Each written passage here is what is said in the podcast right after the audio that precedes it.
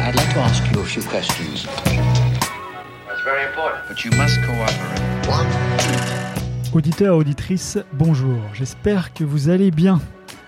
Alors je profite de ce début de podcast pour vous rappeler que vous pouvez maintenant le soutenir grâce au site patreon.com. J'ai lancé ce podcast il y a 2 ans maintenant sur la seule impulsion d'une passion et l'envie de rencontres inspirantes.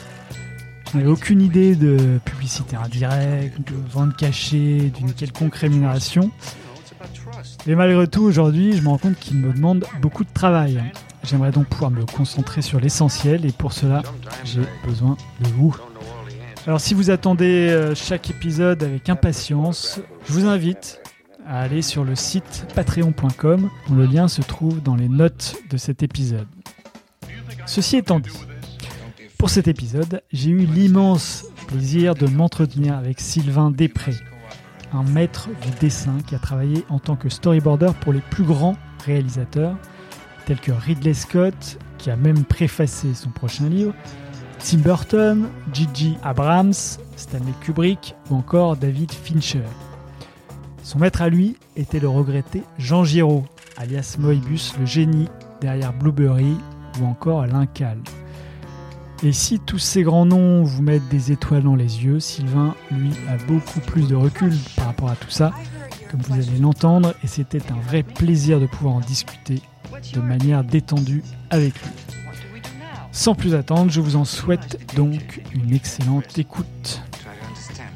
Bonjour Sylvain, merci beaucoup d'avoir accepté mon invitation. Bonjour, c'est très gentil de m'inviter. Ma première question en général concerne les débuts, à savoir qu'est-ce qui t'a motivé à devenir dessinateur et plus spécifiquement storyboarder? Alors, la première partie de la question, c'est pas évident parce que j'ai pas vraiment un souvenir très précis. Je sais, dans mon arrière-pensée, que ma mère était capable de dessiner. Et j'ai un vague souvenir d'un dessin d'un tigre, un magnifique tigre peint à la gouache sur une feuille de papier volante comme ça, qui avait des proportions remarquables en fait. Je l'ai retrouvé des années plus tard et j'étais très impressionné par sa maîtrise des proportions. C'était un tigre qui avait un petit peu un aspect de l'art sacré tibétain ou indien. C'était très stylisé et il y a de très belles couleurs dessus. Donc il est possible que j'ai hérité une partie de ma fascination pour le trait de cette expérience-là ou de quelque chose de semblable. Mais je me souviens pas vraiment de quand j'ai commencé à m'atteler à faire du dessin. Je sais que je dessinais des fusées, des astronautes, très petits, et je pense qu'on m'a encouragé à le faire. On a dû me dire « Ah, c'est beau », et puis j'ai pensé que c'était vrai, donc j'ai continué.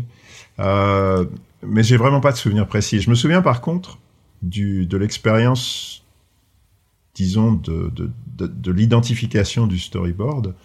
Quand j'étais très jeune, j'ai vu un film qui s'appelait « Les Dents de la Mer » en français, Jaws. Et à l'époque, il faut savoir, il y avait très très peu d'ouvrages sur le cinéma. Il y avait très peu de moyens de s'instruire sur les techniques de mise en scène, de fabrication de films.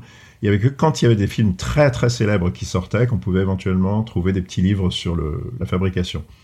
Et j'avais trouvé un film un bouquin sur « Les Dents de la Mer », dans lequel il y avait un exemple de storyboard du directeur artistique du film, donc même pas un storyboarder, littéralement le chef déco du film, qui avait fait quelques images, un type qui s'appelait Joe Alves, un Américain.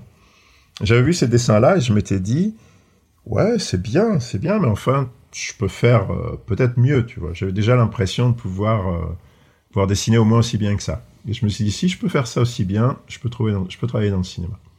Mais mon intention n'avait jamais été, et elle ne l'a jamais été d'ailleurs, de devenir storyboarder. C'était pas mon but. Mon but, c'était d'utiliser le dessin pour atteindre une certaine proximité de réalisateurs qui m'intéressaient.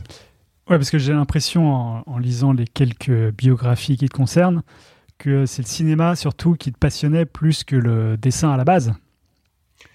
Le dessin me passionnait quand j'étais très jeune parce que c'était l'outil le plus abordable. Financièrement, un dessin, ça ne nécessite pas grand-chose. Il faut une feuille de papier, un crayon, un stylo, quelques couleurs, et puis hop, c'est parti. Et quand on est jeune, quand on est adolescent, nous, on venait d'une famille très modeste, donc il n'y avait pas de... il n'y avait pas vraiment la possibilité de s'entourer de technologies comme ce qu'on peut voir aujourd'hui, par exemple, chez des gens très jeunes qui ont déjà un matos de malade. Donc pour moi, le dessin, c'était agréable parce que c'était accessible. Et le cinéma, c'était très difficile parce qu'il fallait beaucoup de matériel. Quand j'ai eu 11 ans, j'ai eu ma première caméra, Super 8. Puis il y avait une petite moviola en plastique pour faire du montage, pour visionner. Un projecteur, il y avait tout le matos qui venait avec pour faire du montage. Ça coûtait une blinde, ça coûtait une fortune. Mmh. Et ça, c'était du lourd. Et je voyais bien que le cinéma, c'était quelque chose de très onéreux.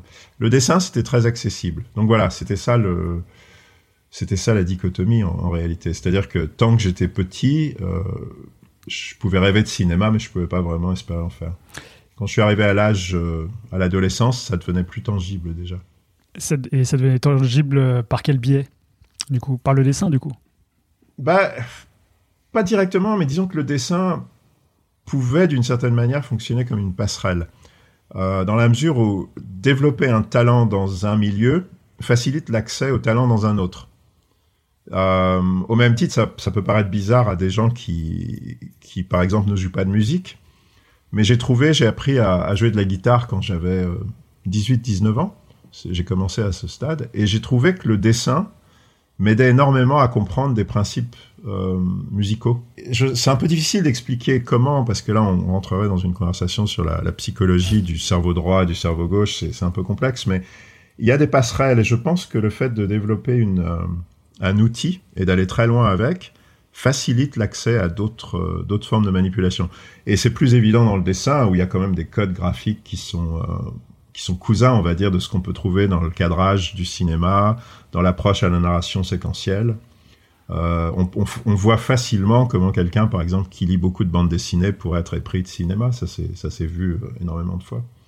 Et donc ça, c'est une forme d'accès. L'autre, c'est simplement qu'en étant adulte, ou en tout cas en étant adolescent et en se déplaçant vers une carrière, vers l'âge adulte, on est capable d'envisager des solutions, par exemple l'école, ou essayer d'aller travailler en tant qu'assistant pour une production.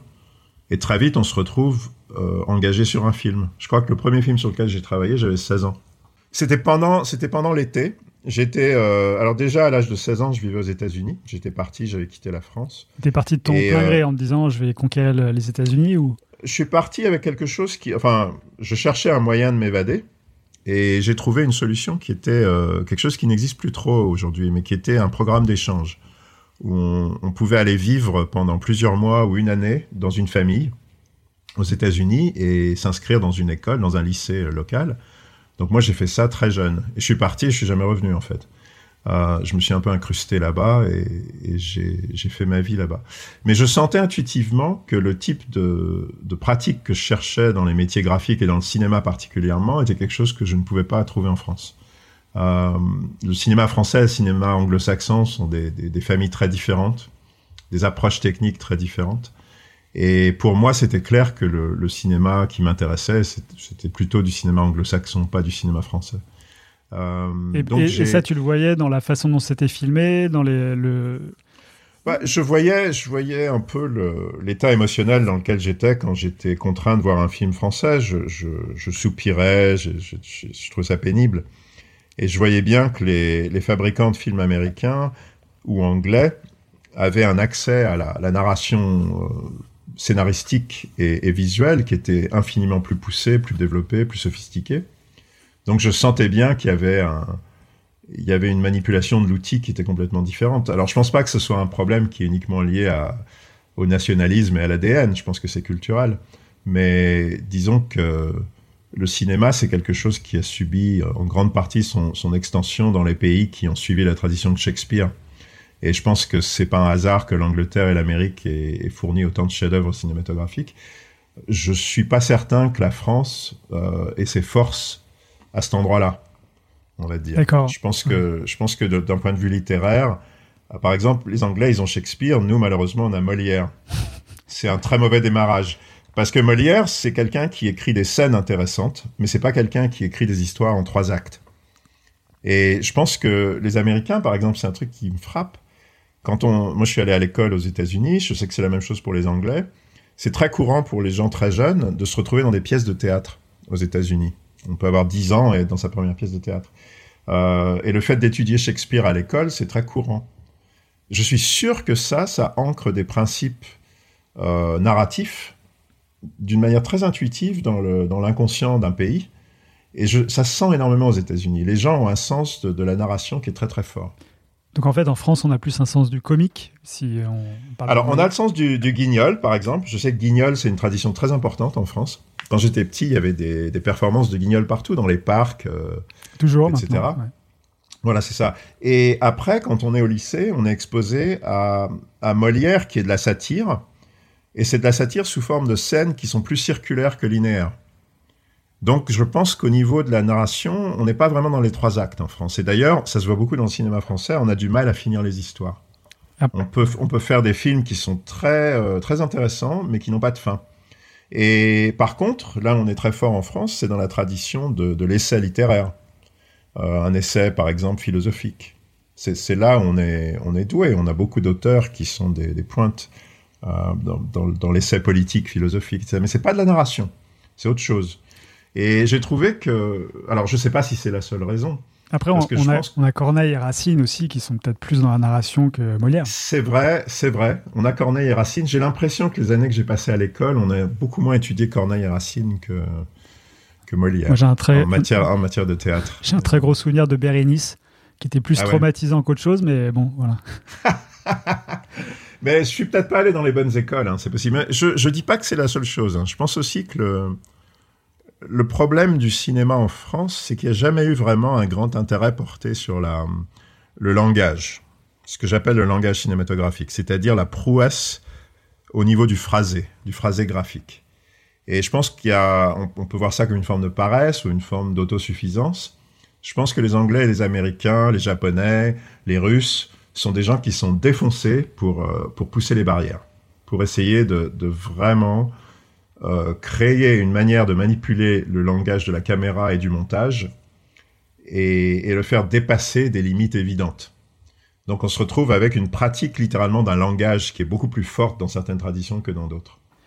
Mais en France et en Belgique aussi, surtout, il y a la tradition de la bande dessinée dont tu parlais tout à l'heure qui se rapproche un peu du storyboard. Est-ce que la capacité de narration au niveau de la bande dessinée n'est pas aussi une capacité qui aurait pu être portée au cinéma? Alors, ça peut. Je pense que la bande dessinée et le cinéma sont extrêmement différents. Pour moi, ce sont vraiment des routes qui ont peu vocation à se rejoindre. Mais elles sont parallèles. C'est-à-dire qu'elles vont dans des directions semblables. La bande dessinée franco-belge, qui est une bande dessinée avec laquelle j'ai grandi, pour moi, c'est ça le vrai royaume artistique d'un pays comme la France ou la Belgique. C'est là où vraiment on a vu les grands talents se déployer. Et j'ai été très influencé par ça, et je trouve que c'est une école formidable au niveau de la narration classique. Moi, j'étais très influencé par Hergé, Franquin, tous les grands, Tillieux, tous ces gens-là. J'ai grandi... en lisant le journal de Spirou, le journal de Tintin, Pilote. Enfin, je suis un grand fan de ces traditions-là. Inversement, je pense que dans la culture américaine et anglo-saxonne, ils n'ont rien d'aussi performant, d'aussi élégant au niveau de la manière d'aborder la narration graphique. Mais elles sont très différentes. C'est-à-dire qu'une bande dessinée offre un problème complètement différent de celui du cinéma, qui est que, d'un certain côté... la bande dessinée est extrêmement elliptique. Par elliptique, je veux dire, l'élimination de l'information entre case numéro 1, case numéro 2 et case numéro 3 est énorme. On peut faire des bons énormes narratifs en bande dessinée qu'on ne peut pas faire au cinéma. Pourquoi ? Parce qu'au cinéma, le spectateur est prisonnier d'une seule image qui défile devant lui. Donc il n'a pas de capacité de revenir en arrière ou de faire un bond en avant. Donc il est obligé d'avoir l'information qui lui est donnée de manière très minutieuse, de manière à ce que son cerveau puisse très rapidement connecter les liens entre l'image précédente et l'image suivante. En bande dessinée, le problème n'est pas le même. On tourne une page, et là, l'œil a le confort de naviguer de l'avant, de l'arrière, de se balader dans la composition de la page pour comprendre ce que raconte l'action. Donc ça veut dire que narrativement, on est dans deux problématiques totalement différentes. Au cinéma, littéralement, on remplace une image par une autre à une vitesse hallucinante. Oui, c'est sûr. Et donc, tu parlais de ton premier travail à 16 ans, qui était du coup un travail de storyboard, c'est ça ? À 16 ans, ouais, j'étais dans une école, dans un lycée, et je crois qu'au mois de juin, par là, on se retrouvait tous en tant que copains à errer, à se demander ce qu'on allait faire de notre été. Puis on a trouvé une petite annonce dans un journal local qui disait qu'une équipe hollywoodienne passait dans notre ville, la ville de Rochester, pour tourner un film d'horreur. Et ils cherchaient des figurants. Alors nous, on était une tripotée de copains qui faisions des courts-métrages, déjà à l'époque, et on a décidé d'y aller en amenant nos meilleurs talents. Donc on s'est déguisé en zombies, mais c'était pas un déguisement banal, on savait faire du maquillage très sophistiqué avec du latex, de la peinture, des vêtements déchirés, brûlés, enfin on est arrivé vraiment en zombie cinématographique. Et moi j'avais amené mon dossier avec des dessins, on avait un copain qui faisait de la pyrotechnique, c'est-à-dire qu'il pouvait faire détonner ce qu'on appelle des squibs, un truc qui explose avec du sang dans la poitrine, tu sais, quand on tue quelqu'un à l'écran. Donc chacun d'entre nous avons amené un petit peu notre boîte magique. Et quand on a débarqué là-bas, il y avait une queue énorme de gens qui attendaient devant le bâtiment en question. Mais dès que les gens de la production nous ont vus, ils sont descendus à toute vitesse pour nous amener dans le bureau de prod en disant « Qu'est-ce que c'est que ce truc ? Qu'est-ce que vous faites ?» Et on a dit « Ben voilà, on a envie de travailler sur un film. » Alors on a été engagés immédiatement. Et on s'est tous retrouvés avec du boulot. Donc ça, c'était mon premier travail pendant un été dans les années 70. On ne savait pas ce que c'était que de travailler en équipe avec des professionnels. On savait pas. Il y avait plein de choses qui étaient très mystérieuses pour nous à l'époque. Par exemple, l'éclairage nocturne, c'était quelque chose qui nous perturbait énormément. On avait essayé de tourner des plans de nuit et on ne savait pas le faire. Et puis là, on s'est retrouvé sur un vrai tournage et on voyait des spots énormes. Enfin, on voyait plein d'explications à des mystères, des choses qui étaient restées mystérieuses pour nous. Moi, le son, c'était quelque chose qui me préoccupait énormément parce qu'avec le Super 8, la prise de son, c'est quelque chose de vicieux, de terrible. Parce que les caméras Super 8 de l'époque avaient une bande magnétique qui était associée à l'image, décalée de 24 secondes. Donc quand on enregistrait directement sur la caméra, si on faisait du montage, on perdait 24 images. Le son était littéralement décalé de 24 images par rapport à l'image qu'on coupait. C'était un truc absolument ridicule et ça marchait pas. Donc déjà tout seul, moi quand j'avais 10 ans, 11 ans, je me posais le problème de savoir comment synchroniser du son pour pouvoir faire un enregistrement qui soit utilisable au montage, en fait. C'était très compliqué. Et quand on travaille sur un vrai film, la première fois qu'on est là avec une équipe de tournage, tous les secrets commencent à être révélés. Là, c'est fascinant. La magie du cinéma, quoi. C'est pas de la magie. Ce qu'on remarque, c'est que c'est aussi difficile que ça a l'air quand on essaye de le faire tout seul. Ah oui. Moi, le truc que je ne comprenais pas quand j'étais jeune, c'est comment une minute à l'écran semblait prendre une semaine de préparation pour y arriver. Et quand j'ai travaillé sur mon premier film, j'ai vu qu'en fait, c'est exactement ça. C'est littéralement le temps que ça prend. Et tu travaillais sur ce premier film en tant que storyboarder, du coup ? Ouais, j'ai fait des croquis de costumes. Ah oui. Je pense pas que j'ai fait de storyboard. Il n'y avait pas de storyboard sur le film. C'était plutôt du décor. On a fait des croquis de costumes, il me semble. C'était peut-être du décor.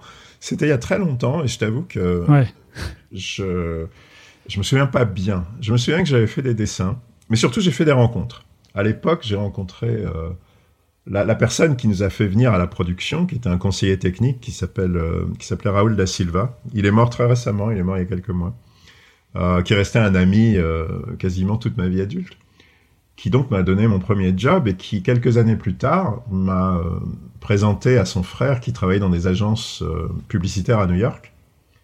Donc d'emblée, tout de suite, sur mon premier film, j'ai fait tout de suite mon premier contact, qui s'est avéré être un contact très utile, ne serait-ce que pour les informations dont j'avais besoin pour mûrir en tant que professionnel. Parce qu'il faut être aiguillé. C'est très difficile de rentrer dans un monde comme la publicité ou le cinéma sans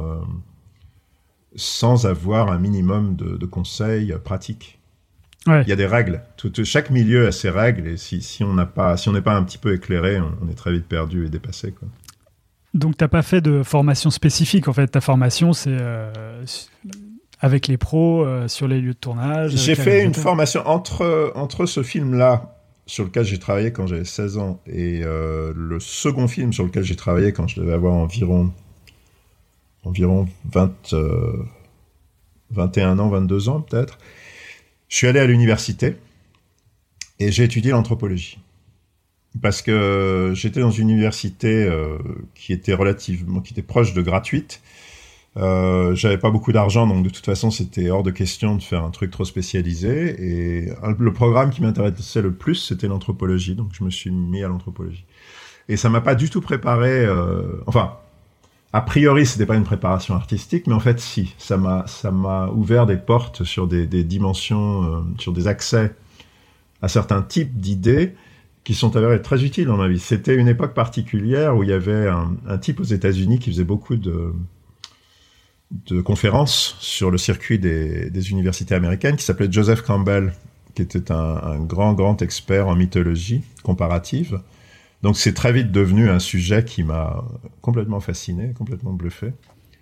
Et tout ça, c'est pas rentré comme de la pratique technique par rapport au dessin, au cinéma, mais ça a beaucoup alimenté mes jeunes années au niveau des repères, disons au niveau de l'imagination et surtout du rôle que joue l'artiste dans la société, ou du rôle potentiel en tout cas qu'un artiste peut jouer dans une société comme la nôtre. Alors justement, tu parles beaucoup de ce rôle-là, enfin, on a eu quelques échanges à ce propos.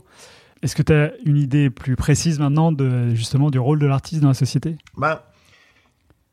Là où il faut être attentif, c'est de pas dicter des rôles comme ça, de suggérer qu'on a la réponse absolue, mais un des trucs que j'ai remarqué qui manque énormément, parce que je me suis quand même beaucoup entouré de gens qui ont fait des écoles de dessin, j'ai pris des cours dans certaines écoles, comme des cours du soir, des choses comme ça. Ce que j'ai pu constater, c'est qu'il n'y a absolument aucun effort de la part des institutions d'aiguiller les gens vers une réflexion sur ça, précisément. C'est-à-dire, c'est pas tellement comment on peut devenir dessinateur, artiste, graphiste, cinéaste, manipulateur, enfin, ce qu'on veut, mais plutôt pourquoi. Et là, j'ai l'impression qu'il y a, un désert total, en fait. J'ai l'impression que les écoles forment les gens à devenir des espèces d'outils industriels. On ne se pose pas de questions, on leur dit « voilà comment on fait ». Alors aujourd'hui, les choses ne font que s'accélérer, parce qu'aujourd'hui, il faut entraîner les gens à travailler sur des logiciels à toute vitesse, il faut les rendre complètement flexibles et polymorphes. Et les gens se plient en quatre pour apprendre des outils, des talents, des façons de faire, des techniques. Mais à aucun moment, on leur dit « mais arrêtez une seconde, qui êtes-vous ? Qu'est-ce que vous voulez de cette vie ? Qu'est-ce que vous portez en vous ? Est-ce que vous avez des préoccupations ? Est-ce que vous avez des obsessions ? Est-ce que vous avez un message ? Est-ce que vous avez une inspiration qui vous guide et qui donne raison à tout ce talent que vous avez ou que vous voulez avoir ? Est-ce que vous êtes guidé par une vision passionnelle de la vie ? Est-ce que vous avez un message, quelque chose que vous voulez offrir ? Et tout ça sont des très bonnes questions parce que l'industrie s'en fout. Quand on rentre dans un job, que ce soit une boîte de dessins animés de séries ou une boîte de jeux vidéo, ou une agence de publicité, ou tous ces trucs-là, on vous demande pas ce que vous voulez. On vous met au travail, on vous dit, voilà un personnage, un Mickey, un Thor, un Spider-Man, allez-y, déclinez-nous ça sous 50 formes différentes, faites-nous une cape pour Batman. Et très vite, vous êtes pris dans une espèce un truc accéléré. Et vous êtes envoyé sur une chaîne de fabrication et c'est fini. Ensuite, vous gagnez un salaire, vous bâtissez votre vie autour d'un truc sans vous poser de questions. Et je pense que c'est une question qui est fondamentale. Moi, si je pouvais recommencer ma vie, ce serait peut-être la question la plus importante que dont j'aimerais traiter. Avant de contempler même ce choix que j'ai fait il y a très longtemps, de dire, voilà, peut-être que si je peux faire du storyboard, je peux rentrer dans le cinéma. La question, c'est pourquoi ? Qu'est-ce que tu cherches à faire, en fait ? C'est quoi cette histoire ? Et je pense que c'est une très bonne question pour des gens qui sont jeunes et qui contemplent un métier dit créatif, de se poser la question de savoir quelle est l'étendue de la créativité qu'ils ont envie d'emprunter. Parce qu'on a beau dire que ce sont des métiers créatifs, on a beau mettre le label artiste sur tout le monde et n'importe quoi, c'est pas garanti que c'est de l'art, c'est pas garanti que c'est créatif. Et le fait de le dire ne garantit rien. Donc il faut vraiment s'interroger, je pense, sur ce qu'on veut, sur ce qu'on cherche réellement, et qu'est-ce qu'on est prêt à sacrifier pour l'avoir. Et alors, toi qui t'es posé la question, et avec le recul, est-ce que tu as la réponse à cette question aujourd'hui ? J'ai que des réponses pour moi, qui sont que j'ai passé des années à faire du travail qui n'est pas du travail d'artiste. Quand je dis ça, j'ai tendance à fâcher beaucoup de gens qui font mon métier. Alors j'essaye de pas parler d'eux, je parle de moi, je dis vous pouvez dire ce que vous voulez de votre pratique. Moi je dis que je ne suis pas un artiste dans cette dimension-là en tout cas. Parce que je pense que quand on met son talent au service d'une industrie, quand on met au service d'un réalisateur, d'un producteur ou de plusieurs, et qu'on gagne sa vie en faisant ça, on est un tâcheron essentiellement. Alors, on peut être un très bon tâcheron ou un très mauvais tâcheron, on peut être un tocard, on peut être excellent.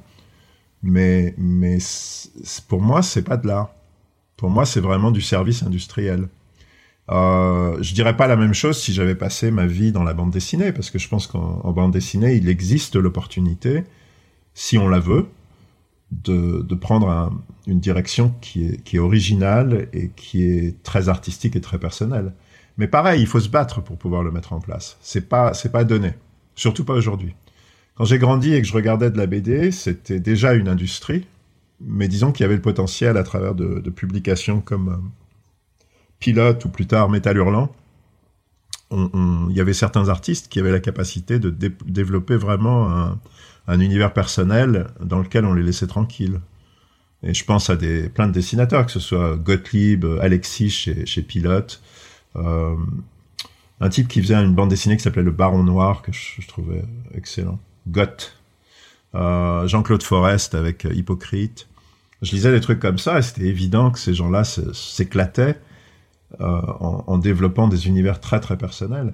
Plus tard, on a vu ça dans des groupes comme l'Association, où encore une fois, il y avait la possibilité pour des dessinateurs et des scénaristes courageux de prendre des risques financiers et de développer vraiment un style personnel et une quête personnelle au niveau des histoires qu'ils racontaient. Mais je pense pas que ce soit automatique. C'est-à-dire que il y a tout un autre groupe de la bande dessinée aujourd'hui qui est vraiment une grosse industrie. C'est poussé par les gros éditeurs comme ce qui ont été des gros éditeurs comme les Humanoïdes Associés et tout ça. C'est des machines à série qui travaillent avec des grands auteurs, scénaristes qui pondent des scénarios à la pelle et qui font travailler des gens sur des grosses échelles. C'est pas la même chose. Ça se raccorde beaucoup plus à un schéma industriel, ces trucs-là. Donc je pense que en tant qu'auteur ou dessinateur,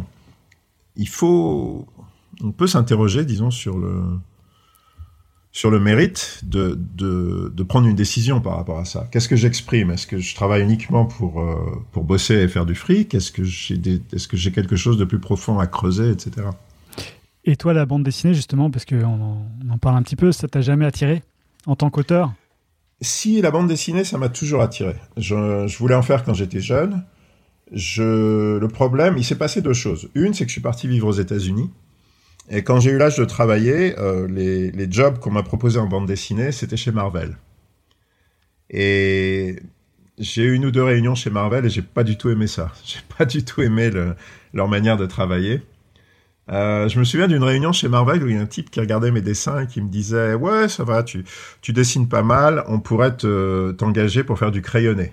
Ton ancrage, ça va pas, mais ton crayonné, oui. » Et cette méthode qu'ils ont de travailler à la chaîne, où ils installent les gens, t'as, je sais pas, un mois pour pondre 23 pages, tu vois, de je sais pas quel super-héros, ça m'intéressait pas du tout, je trouvais ça niais en plus. Et là, du coup, c'était l'industrie du comics, justement, qui rejoignait un peu... C'est l'industrie du comics et il n'y a même pas la capacité, si tu veux, d'avoir ce qui, pour moi, était une évidence. C'était qu'un dessinateur doit être capable de faire sa page entière, voire de la mettre en couleur lui-même. L'idée de me faire ancrer par quelqu'un d'autre et tout ça, moi, c'était aberrant. Donc, je ne suis pas rentré là-dedans. Et de ce fait, je n'ai pas fait de bande dessinée aux États-Unis. J'en ai fait un tout petit peu des années plus tard, mais ce n'était pas dans un contexte qui me faisait vraiment rêver. Si j'avais fait de la bande dessinée quelque part, ça aurait été en France. Si je l'avais fait, je l'aurais fait dans un contexte qui, je crois, n'existe plus aujourd'hui. C'est-à-dire, moi, la seule chose qui aurait pu m'attirer, ça aurait été précisément de faire de la bande dessinée dans le cadre de ce que j'ai vu en grandissant, c'est-à-dire la liberté totale. La liberté d'aller faire un truc de fou, d'aller s'éclater et d'arriver à en vivre. À l'époque où il y avait des journaux, des magazines, c'était possible. Parce que si tu faisais tes 2 pages par semaine, par exemple, tu pouvais te payer une pige sur la livraison de tes 2 pages. Après, ton album sortait, il se vendait pas, mais en tout cas, tu t'étais payé un minimum au fur et à mesure que tu travaillais. C'est pour ça qu'il y avait beaucoup de liberté. Quand les magazines sont morts, dans les années 80, tous les auteurs étaient contraints de travailler sur avance. Et dès lors où ils travaillaient sur avance, l'économie du métier a changé. Donc la liberté a subi une sorte de... disons de déflagration. Il y en a qui se battent pour la retrouver, cette liberté. Il y en a qui se battent, et ça, c'est formidable. Alors ça c'est tout mon respect. Là, vraiment, je suis partisan de ça. Est-ce qu'il y a un artiste fondateur qui t'a poussé à faire le métier que tu fais aujourd'hui? Ouais, il y en a plusieurs, mais c'est des questions d'âge, en fait. Quand j'étais très jeune, je crois que la première bande dessinée que j'ai lue, c'était Astérix et la Serpe d'Or. Et c'était une bande dessinée qui me fascinait, parce que j'avais du mal à décrypter les dessins. Je me souviens qu'il y avait Obélix qui menaçait quelqu'un avec son poing, et la manière dont Uderzo avait dessiné l'ongle, j'arrivais pas à voir un ongle, j'avais l'impression de voir un espèce de bouchon en plastique de bouteille d'Évian. Et ce genre de truc, ça me fascinait parce que c'était un dessin qui était presque trop complexe pour mon petit cerveau à l'époque. Donc je passais des heures à étudier les dessins pour essayer de les décoder et de mieux comprendre ce que le visuel me montrait. Il y avait des loups. Je me souviens qu'Uderzo dessinait des loups formidables dans cette histoire. Mais c'était terrifiant et en même temps, c'était bizarre. Donc j'essayais de comprendre un peu leur anatomie, etc. Bon. Plus tard, j'ai découvert Hergé et Tintin. Et Hergé, c'est devenu vraiment une inspiration majeure. Et je lui écrivais, j'entretenais une correspondance avec Hergé. J'ai gardé les lettres, d'ailleurs. Donc je lui posais des conseils, je lui envoyais des dessins, il me répondait, etc. Et donc ça, c'était déjà une...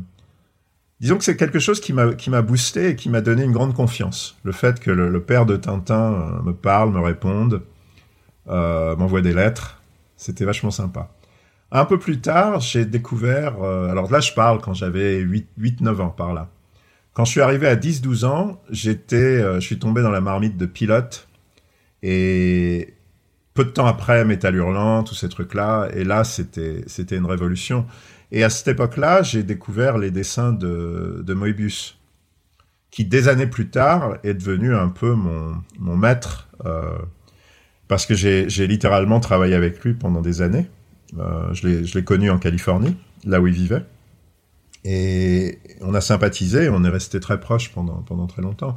Donc Moebius, peut-être plus que les autres, de par la force des choses, est devenu un peu l'influence majeure. L'autre grosse influence que j'ai eue, que j'ai jamais rencontrée, c'était Franquin. Et quand j'étais jeune, j'étais un grand fan de Franquin. Je pense que c'est probablement l'observation du trait de Franquin a probablement été la meilleure école de dessin pour moi. Oui, tu as beaucoup étudié l'impression que donnait le trait dessiné sans qu'il y ait un... Ouais.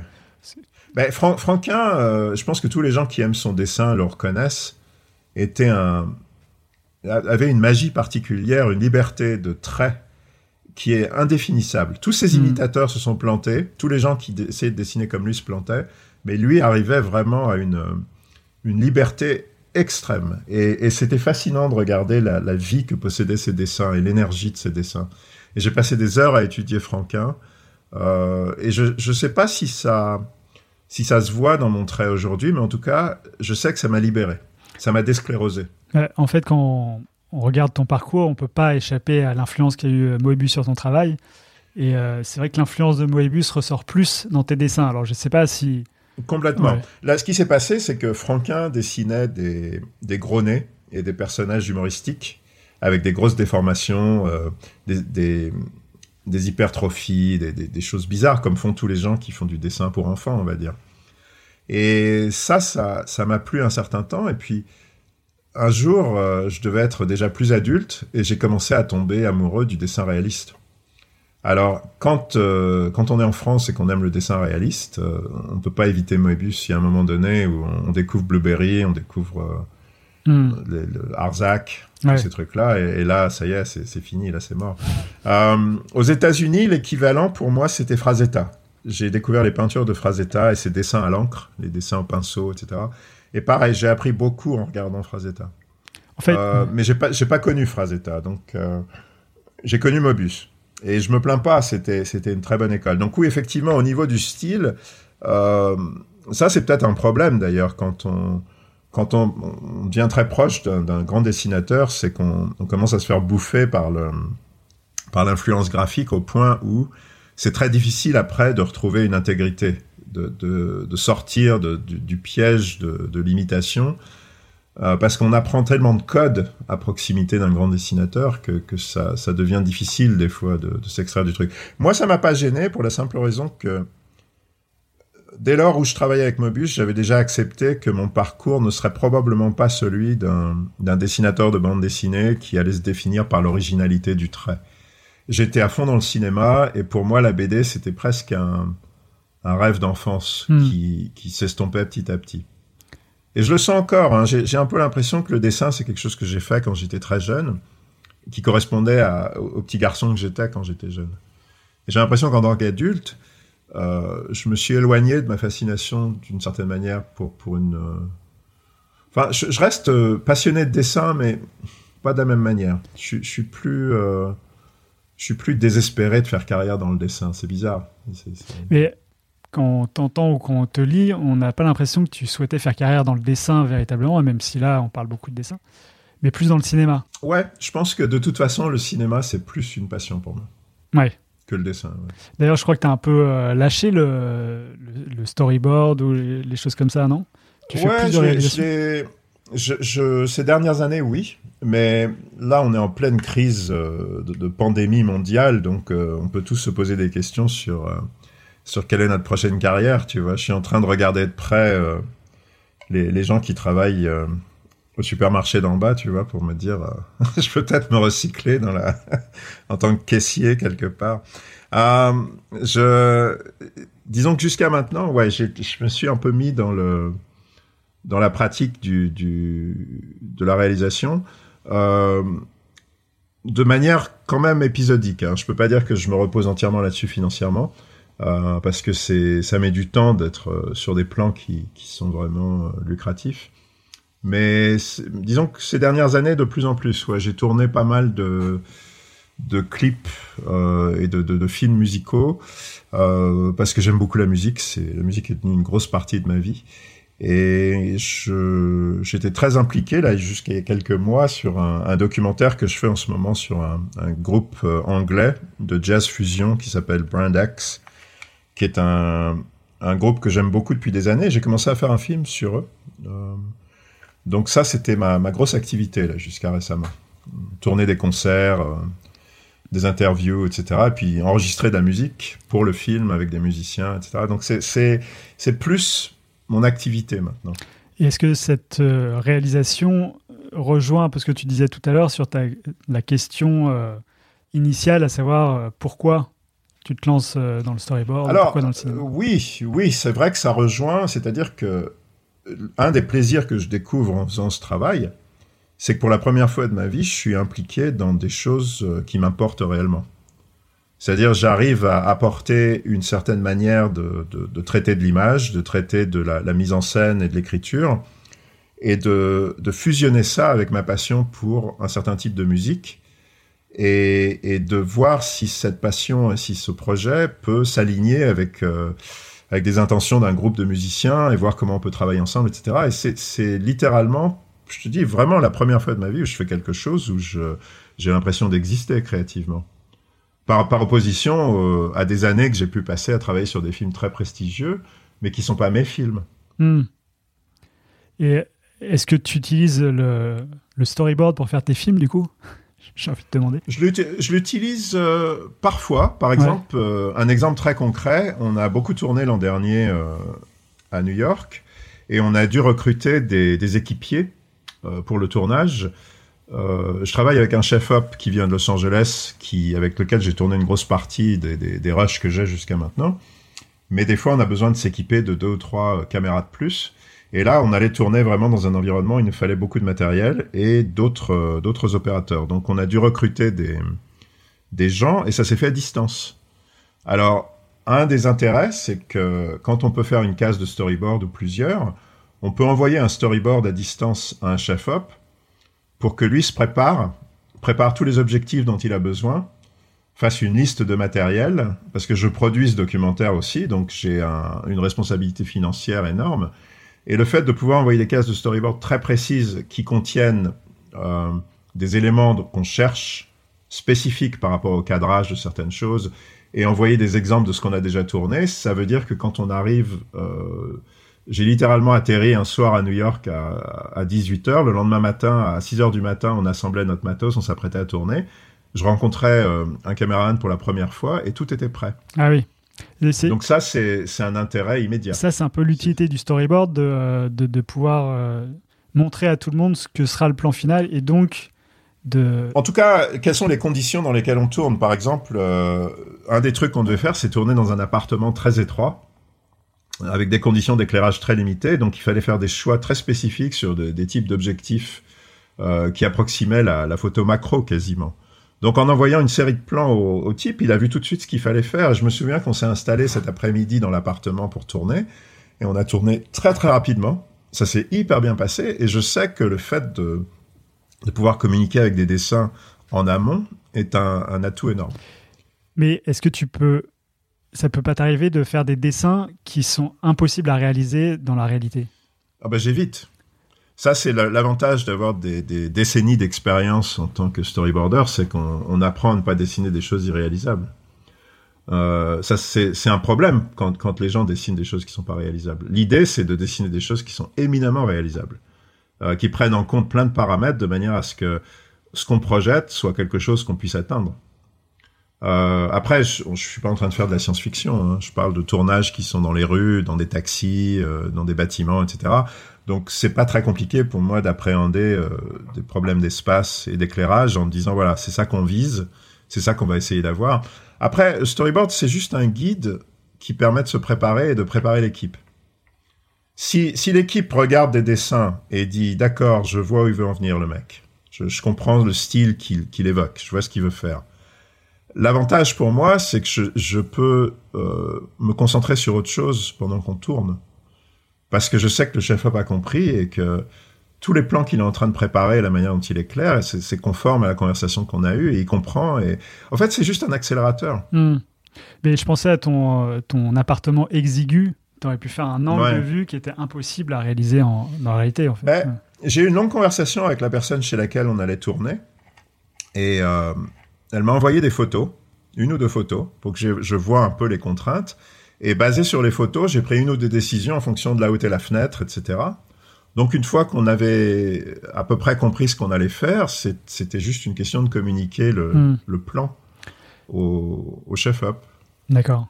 Mais j'étais particulièrement content de cette expérience parce que c'était un cas extrême. On a vraiment eu aucune préparation. On a tourné en une journée et les plans qui sont sortis étaient tellement beaux.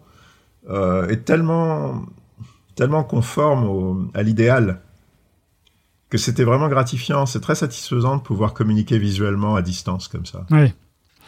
Alors, quand on voit certaines planches de tes storyboards, elles sont absolument splendides. Je veux dire, elles sont hyper détaillées. Il y a de la couleur parfois. Il y a la lumière, les contrastes, le cadrage, la mise en place, etc. Est-ce que tu pousses tes illustrations à chaque fois comme ça sur tes storyboards ou on pourrait presque imaginer de faire une bande dessinée à partir de tes storyboards, vu la qualité de tes images, quoi. Il y a plusieurs choses qui rentrent en compte. Le storyboard par nature, ça peut être quelque chose qui est fait à toute vitesse, sans détail. C'est très souvent le cas, mais pas forcément pour les bonnes raisons. C'est-à-dire que qui peut le plus, peut le moins, déjà. Donc, la possibilité existe de faire des dessins très détaillés. Ça sert à rien de faire des storyboards très détaillés pour des gens qui n'ont aucune idée de comment les utiliser. Autrement dit, si on travaille pour un film comme Gladiator, pour un réalisateur comme Ridley Scott, qui lui-même est un dessinateur, qui lui-même est quelqu'un qui peint avec la lumière, quelqu'un qui a un style graphique extrêmement prononcé, très reconnaissable, mais qui demande aussi beaucoup de préparation, parce que Ridley Scott n'obtient pas une image à la Ridley Scott sans faire beaucoup de travail en amont, et sans communiquer beaucoup d'informations à son directeur artistique, à son ensemblier, son accessoiriste, à son chef-op. Je veux dire, on n'a pas de la lumière comme on a dans un film comme Gladiateur sans la travailler. Et on n'a pas des cadrages sans les travailler, on n'a pas des décors sans les travailler, et on n'a pas des encombrements d'images, de masses, de volume, de perspective, etc. On n'a pas ça par hasard. Donc, c'est un type de cinéma qui, par nature, nécessite ce travail en amont. Que ce soit fait dans le storyboard ou ailleurs, peu importe, mais le travail doit être fait. Sinon, ça n'apparaît pas à l'écran. Tous les réalisateurs ne travaillent pas comme ça. Moi, j'ai passé des années à travailler pour ce réalisateur en particulier. Donc, j'ai pris des habitudes à ses côtés qui sont des habitudes qui lui conviennent parfaitement. Et je lui en ai parlé. Je lui ai demandé s'il voulait que j'aille plus vite, que je mette moins de détails, etc. Et la réponse avec lui, c'est toujours non, non, prends ton temps. Parce qu'il me donne le temps. Un film comme Gladiateur, c'est un film sur lequel on a travaillé quasiment 9 mois en préparation. Donc, il y avait le temps de faire des dessins très aboutis, très recherchés, etc. Sur certains films, il n'y a pas du tout ce genre de luxe, auquel cas on travaille plus vite. Mais les dessins dont tu parles sont les dessins qui sont dans le livre là, qui va sortir. Et c'est clair que dans un livre, on essaye de mettre en avant des choses qui donnent aux gens envie de regarder. Donc il y a une préférence à mettre des dessins qui sont des dessins ludiques, des dessins qui donne un certain plaisir. Parce que si on fait un bouquin de storyboard avec des croquis qui sont torchés, je pense que le public se lasse très vite. Tu vois, t'en regardes quelques-uns, tu fais « bon d'accord, j'ai compris ». Non, mais je pensais à ces images, mais aussi à celles qu'on peut voir dans la galerie Art Ludique, par exemple, ou d'autres galeries sans doute, qui sont très détaillées. Enfin, comme le Superman de Tim Burton ou des choses comme ça. Je ne sais pas si ces images font partie d'un storyboard ou si elles ont été faites à côté pour... Alors la galerie Art Ludique, je ne me souviens plus, on avait fait un show il y a 10 ans là-bas. Ouais. T'y étais? Non, je ne crois pas que j'y étais. Je ne me souviens plus de ce qu'on avait mis sur les murs là-bas. Mais... Non, on peut le voir sur Internet, sur leur site. D'accord. Enfin, il y a le site de Daniel Maguen où j'ai des travaux maintenant. C'est un peu la galerie avec laquelle je travaille. Disons que on peut voir des exemples de trucs. Alors Tim Burton, j'ai pas fait de storyboard chez lui. Hein. Tim Burton, c'était de la peinture de déco. Donc c'est vrai du travail de concept qui par nature doit être détaillé, parce que ça informe la déco du film. Donc c'est vraiment deux types de dessins différents. Il y a très peu de storyboarders qui font les deux. En général, les gens qui font du storyboard ne sont pas vraiment des dessinateurs très aboutis. C'est souvent des dessinateurs qui ne peuvent travailler qu'en croquis. Ils n'ont pas vraiment un maniement du détail très, très, très poussé. Donc pour eux, l'idée de faire, de transiter entre le storyboard et le concept n'existe pas. Moi, je suis dans une catégorie un peu particulière parce que j'ai grandi en Europe, parce que j'ai appris à dessiner en regardant de la BD franco-belge. J'ai un outil qui est peut-être plus développé que celui des storyboarders ordinaires. Ouais. Donc, tu fais de la décoration aussi, enfin du... dans ce métier-là, moi, je travaille pour qui m'appelle. Si c'est un chef déco qui m'appelle, je travaille pour le chef déco, à la déco. Si c'est un réalisateur qui m'appelle, en général, c'est pour faire du storyboard, mais pas toujours. Des fois, c'est un réalisateur qui appelle un dessinateur de concept pour préparer des concepts en amont, de manière à pouvoir montrer à son chef déco, littéralement lui imposer certains visuels. Parce que faut pas croire, les réalisateurs sont aussi en guerre contre leurs propres équipes. Des fois, ils ont besoin de faire du forcing. Et il y a certaines situations où le chef décorateur a envie d'amener sa propre équipe pour faire du concept, mais le réalisateur fait exprès de lui imposer des choses.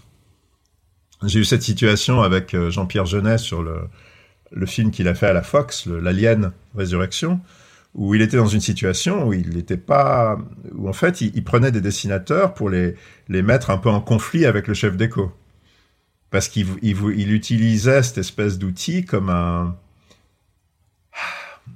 garde-fou. Et nous on se prenait tout dans la gueule de ce fait, parce qu'on était livrés au chef déco. Avec des impositions que nous donnait le réalisateur, le chef déco disait « Ah non, mais moi, non. » Puis le réalisateur nous soufflait dans l'oreille « Oui. » C'était assez atroce, d'ailleurs. J'en rigole, mais à l'époque, c'était pas drôle. Mais j'ai lu ta brève histoire du storyboard, et tu disais qu'en fait, à la base, c'était quand même les chefs décorateurs qui faisaient les petites vignettes pour placer un peu les décors et montrer à quoi ça pouvait ressembler. Souvent, ouais. Alors, ce qui se passe, c'est que le storyboard a toujours été un outil politique. C'est-à-dire que c'est un outil de forcing. Celui qui a l'image a le plus de pouvoir. Et quand un film n'a pas été tourné, quand un film est en préparation, la moindre image qu'on puisse posséder devient... c'est comme une monnaie. Parce que tout le monde se réunit pour voir l'image, l'unique image.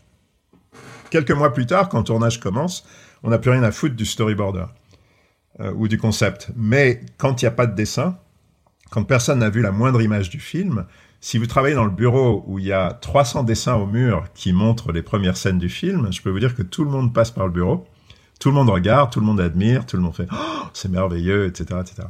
Donc, c'est un outil très puissant, le storyboard, à ce stade. Et je pense que beaucoup de chefs d'éco, surtout dans les années 20-30, avaient vu le mérite de savoir dessiner pour pouvoir présenter certaines idées de décor et les vendre aux réalisateurs.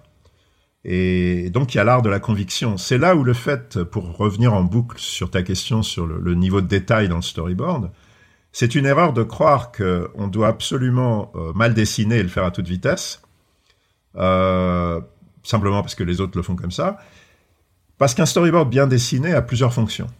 Un storyboard qui est très poussé devient vraiment un outil de conviction très très puissant.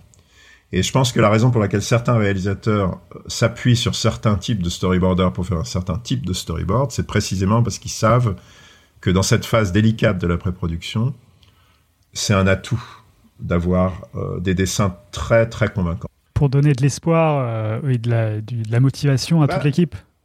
Dans le bouquin, je cite un exemple, encore une fois, sur le film Gladiateur, qui peu de gens réalisent que c'est un film qui a été en péril pendant sa pré-production. C'est-à-dire que c'était un film qui aurait pu ne pas se faire à plusieurs reprises parce que le studio DreamWorks était très frileux, très inquiet de se lancer dans un péplum. Et le fait qu'il n'y avait pas de grande star dans le film les inquiétait, etc. Et on a traversé des périodes où quasiment toute l'équipe a été renvoyée chez eux pendant une semaine ou deux, peut-être 3-4 mois avant que le tournage ne démarre, où on se posait vraiment la question de savoir est-ce que tout le projet va tomber à l'eau, est-ce que ça va s'arrêter ? Et il y a eu un petit événement un jour où le producteur est rentré dans le bureau en disant « Mais vous travaillez encore sur le storyboard, c'est une perte de temps, faut le renvoyer chez lui, ce type il sert à rien en parlant de moi ». Et le réalisateur l'a regardé en lui disant « Je sais pas si tu réalises, mais tous les jours on envoie le storyboard à Los Angeles par fax. Notre producteur exécutif c'était Steven Spielberg, c'était lui qui avait le mot final sur le sort du film.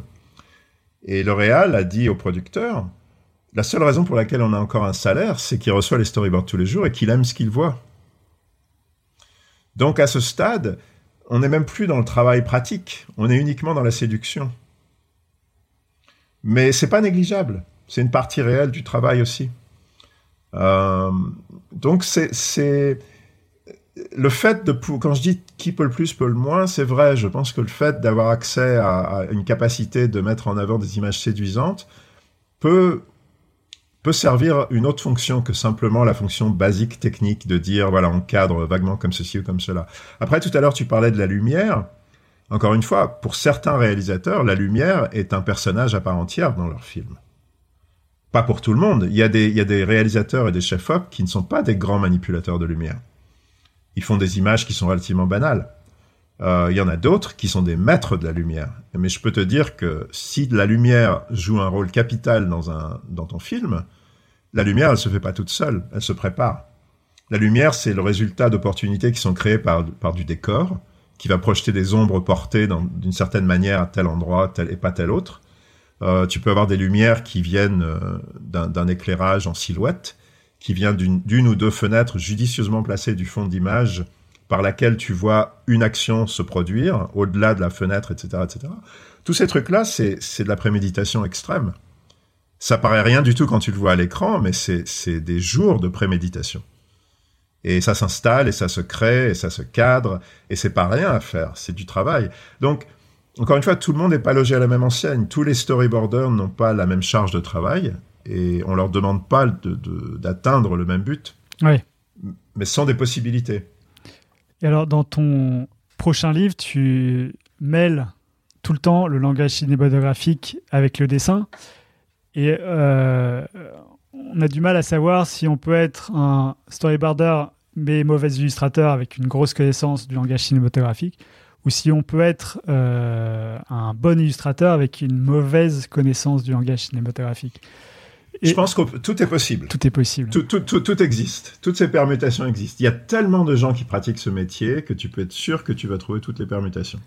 La seule chose qui est une variable intéressante pour moi, c'est le fait qu'on ne peut pas être plus royaliste que le roi. Un storyboard ne peut pas être meilleur que le réalisateur qui est derrière, quoi qu'il arrive.